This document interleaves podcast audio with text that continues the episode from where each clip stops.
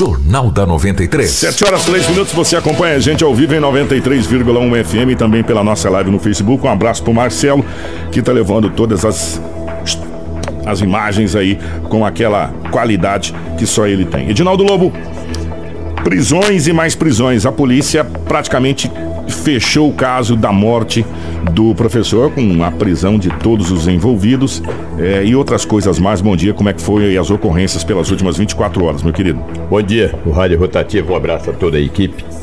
Ainda falando de mais uma prisão de um homem envolvido no caso do professor universitário, que acabou sendo morto em dezembro do ano passado. Ontem a polícia acabou, sei para amanhecer ontem, né? Prendeu mais um homem, e o delegado, o doutor Hugo Reque de Mendonça, mais uma vez explicou a prisão desse homem, de um acusado, entendeu? E aos poucos aí a polícia desvendou todo esse caso. Mas daqui a pouco o Anderson vai trazer a sonora aí com o delegado doutor Hugo Reque de Mendonça. Mas ontem também a equipe da DEF fez a prisão de 3 homens no Jardim Birapuera. A polícia já vinha investigando, e esses 3 homens eles pegavam objetos furtados, televisores, relógios, tudo que é coisa. Receptava o que tinha. E vendia, cara. A polícia já vinha investigando, e ontem no Ibirapuera a polícia foi até a casa de um homem, chegou lá e prendeu um homem e perguntou para ele onde estavam os objetos furtados. Ele falou onde que estava, lá no bairro Ibirapuera. Chegando lá, encontrou mais um rapaz. Ele não negou, falou não, pegava aí de um rapaz, cara que mexe com drogas aí, passavam para mim, eu revendia e pegava uma parte. Eles não furtavam. Alguém furtava esses objetos e passava para eles venderem. Isso é receptação, isso é cadeia. E é mais dura a cadeia do receptador de quem furtou. Do que quem furtou. De quem furtou e de quem roubou. É por isso que tem os arrombamentos aí na cidade. Os caras arrombam casa, levam televisor, relógio, etc. É ponto. Ninguém vai roubar um celular se não tiver pra quem vender. Pra mastigar ele, né? Você não vai comer ele com ketchup, meu irmão. É verdade. Entendeu? Então alguém tá pegando. Ninguém vai roubar um televisor de 50 polegadas, se arriscar, se não tiver um receptador que vai comprar esse aparelho ou trocar por droga, sei lá. Enfim, pra poder passar ele pra frente, né? Então, para toda compra tem um receptador. Verdade. Não tem jeito. E se prendesse os receptadores, se a cadeia fosse dura mesmo, dificilmente alguém roubaria, porque não teria para quem vender, né? Porque o cara que arromba uma casa, leva um televisor, um relógio, um DVD, e dificilmente ele usa na casa dele. Ele vai vender para outro. Umas trouxas de entorpecentes. Não sei se você lembra, num tempo atrás aí, era uma festa de roubo de caminhoneta na região aqui. E aí a polícia foi lá e desmantelou a quadrilha, desmantelou o desmanche e tal. Resumo da ópera? Demorou de ter caminhonete furtada. De novo. É verdade. O doutor falou, vocês esperam pra vocês verem quanto tempo vai demorar pra gente ter de novo a articulação de roubo de caminhoneta. E bateu. Falou, tem alguém que pede. Tem alguém que pede, alguém que está comprando o receptador. Encomenda, né? Encomenda. Se não tiver o receptador, não tem o furto. Não tem o furto, entendeu? Se não tivesse quem comprasse, não teria quem furtasse. Então precisa ser duras as penas para essas pessoas. Porque não é fácil que você ir numa loja no final de ano, depois que você recebe um 13º, comprar um televisor. Em suaves 10 parcelas. 10, 12, até mais, né? E eu vou falar uma coisa. Aí um vagabundo desse vai lá, arromba tua casa, um pé peludo desse, rapaz, e leva teu objeto. E o pior, Lobo, se você pagou 5 parcelas, faltando 5, por exemplo, você vai ter que pagar as outras 5. Tem que terminar, senão tu não vai para o SPC. Aí você vai pagar o televisor e parar o safado do cara que roubou. A loja não tem nada a ver se houve furto da tua casa. Exatamente. Está certa a empresa. E aí você tem que pagar pro bandido assistir lá o jogo do Sinop. Exatamente. É brincadeira, velho. Aí a empresa não tem nada a ver se tu deixou furtar ou não. Tu tem que cumprir, pagar as suas obrigações. Suas obrigações, senão tu vai para o SPC. Mas agora ainda bem que a polícia tirou de circulação aí 3 indivíduos, e jovens, hein? 3 indivíduos jovens mesmo, estavam espertos, entendeu? Que fora isso aí, que foi bem tranquilo o setor policial. De manhã, quando eu cheguei aqui, por 6h30, você ainda falou, Lobo, a droga ela é ligada direto com a criminalidade. Com a criminalidade. Você vê que após as apreensões de drogas que ocorreram em Sinop, diminuiu o índice de violência na nossa cidade. Diminuiu bastante. Mas o que tem a ver uma coisa com a outra, Lobo? É claro que tem. Ela gira dinheiro, ela gira rivalidade, brigas, confusões, roubos, furtos. Diminuir a cidade, está bem calma. Não é o Lobo que está falando isso, não é o Kiko, não é o Anderson, não é o Jornal da 93, são as estatísticas da segurança pública. 90% da criminalidade, 90% o entorpecente. Ele tem uma ligação direta. Direta ou indireta? É. Direta, mas nem indireta mesmo, é direta mesmo, entendeu? O entorpecente.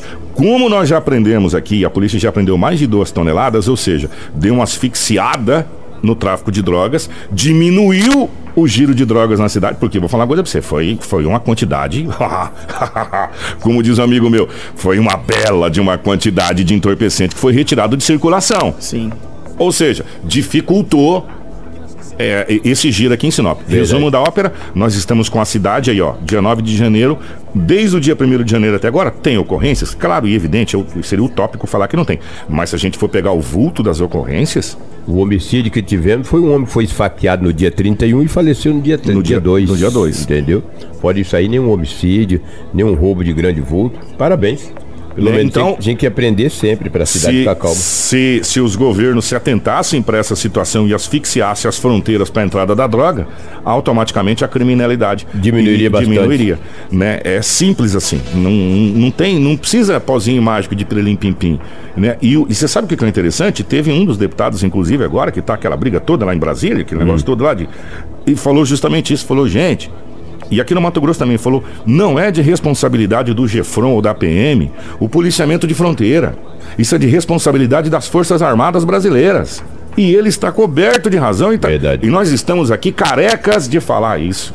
No sentido da palavra, não é porque eu sou careca não, porque a gente é no sentido da palavra, entendeu? Que o dia que o governo federal colocar o exército, a marinha, a aeronáutica, colocar nas fronteiras brasileiras, Lobo, nós... Não vou dizer que nós não vamos ter entorpecente, mas vai ser muito mais difícil, viu, parceiro? Entrar. E não só entorpecente, como arma, né? Também nesse critério aí. Contrabando. Nesse contrabando. É verdade. Se você pegar só o Mato Grosso, e fazer a extensão territorial que nós temos de fronteira seca e de água com outros países vizinhos, é uma loucura, né? Então... Não adianta colocar na ponta do governo, na conta do governo do estado, do GEFRON, da polícia militar aqui, pra cuidar de fronteira, cara. Nós não temos contingente pra cuidar das cidades. É. Né?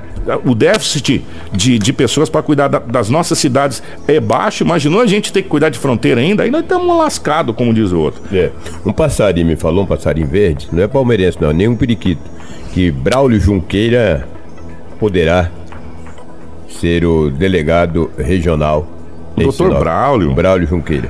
E o Dr. Bráulio foi um dos responsáveis para essa subdivisão que aconteceu. Verdade. Né? Muitos anos atrás. A entorpecentes, a roubos e furtos, a DEF. Na época o Dr. Bráulio era delegado que começou essa divisão aí. Isso ainda não é uma realidade, mas a possibilidade é grande, fiquei sabendo, né? Ele trabalhou em Sinop, foi para Barra do Garças, aí de Barra. Torcedor do Botafogo de Ribeirão Preto. Não, do Botafogo. Do Botafogo de Ribeirão Preto. Ele é santista, né? É. Mas como ele é de Ribeirão, torce muito para o Botafogo de Ribeirão Preto. Aí ele está hoje locado em Itaúba aí, o passarinho. Um grande amigo. Ele tem, trabalhador, inteligente, e todos os policiais gostam dele. Então, doutor Bráulio, se for o delegado regional, o governo está acertando com a mão na mosca, sabe? O Bráulio é um baita de um delegado. Já que nós estamos falando em delegado, o doutor Hugo falou sobre a prisão ontem do 4º envolvido, já tinha sido preso 3. 2 maiores, um de 34, um de 20, de 19. E um de 16 e ontem mais um. E ontem mais um, que foi o 4º envolvido do homicídio do professor universitário. E praticamente desvendado toda a cadeia produtiva desse homicídio. Todo o imbróglio, né? É. E foi você que falou com... O Lobo conversou. Foi o Lobo que conversou com o doutor Hugo sobre essa 4ª prisão desse criminoso ontem. Esse suspeito, Kelvin, né, que parece que é instrutor de academia, não sei se já teve algum tipo de envolvimento com a vítima, mas era amigo da vítima e do suspeito Rodrigo. E segundo o que a gente levantou no inquérito, o Kelvin que teria passado o contato do suspeito Vitor e do menor para o suspeito Rodrigo. E quem teria arquitetado esse crime teria sido o Kelvin e o Rodrigo. Inclusive confirmado pelo suspeito Vitor, que está preso, e pelo adolescente que foi detido também. Os 3 maiores, os 3 presos com mandado de prisão preventiva, o menor com ordem judicial de internação, está aqui na delegacia, foi pego ontem. Tanto o Vitor quanto o menor confirmaram a atuação dos outros 2 no crime. a atuação direta do Rodrigo como mentor, junto com o Kelvin, e o Kelvin não estava na hora da execução, mas participou de todo o planejamento, inclusive no dia seguinte ao crime, segundo informado pelo menor e pela namorada do Kelvin, todos se encontraram numa praça, não me lembro o bairro agora, para combinar como é que seria feita a divisão da venda do veículo. Eles estavam discutindo como que seria feita a venda do veículo da vítima, que estava no nome da vítima, e distribuição de dinheiro seria sacado pelo suspeito Rodrigo da conta da vítima, porque, segundo o menor, o Rodrigo tinha senha bancária da vítima. E o Kelvin também seria o responsável por fornecer essa arma de fogo, e seria um calibre 22, que foi confirmado tanto pelo Vitor quanto pelo adolescente. Sem a gente falar qual era o calibre da arma, eles confirmaram que era um calibre 22. O Vitor inicialmente falou que o Rodrigo tinha efetuado o disparo. Depois ele resolveu informalmente falar para mim que quem efetuou o disparo foi ele, Vitor.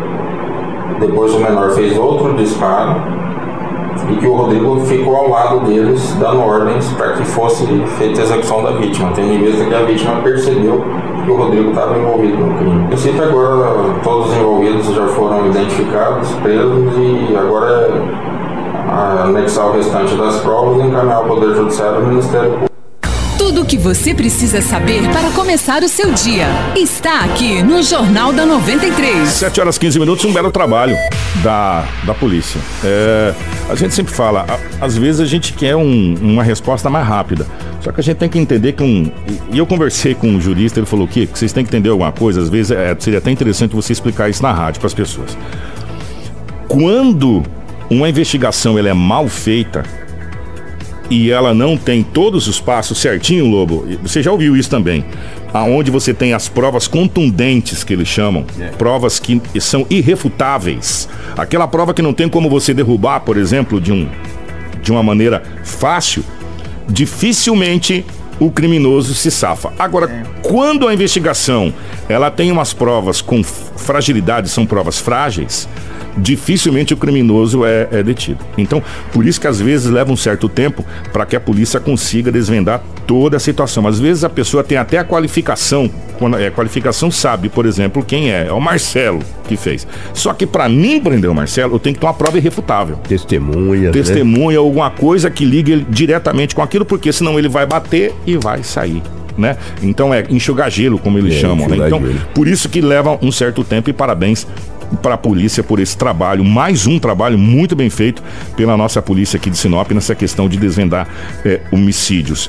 E eu vou dizer, acho que o ano passado, ou ano retrasado, acho que foi o ano passado, Sinop de novo foi condecorado como uma das cidades que mais resolve crime de homicídio. Foi em 2017. Em 2017 chegamos a 70%, mais de 70% de homicídios solucionados pela nossa polícia. Quer dizer, é um dado. E eu vou até perguntar pro delegado esse ano qual foi a porcentagem que eles têm agora. O ano passado, como é que foi essa porcentagem? Porque a nossa diminuiu um pouco. A nossa DHPP, vou falar uma coisa para você, faz um trabalho muito bacana. Fantástico. Aliás, a polícia civil, de modo geral, faz um trabalho muito bacana, e a gente fica muito contra tudo e contra todos, né, irmão? Porque vou falar uma coisa para você.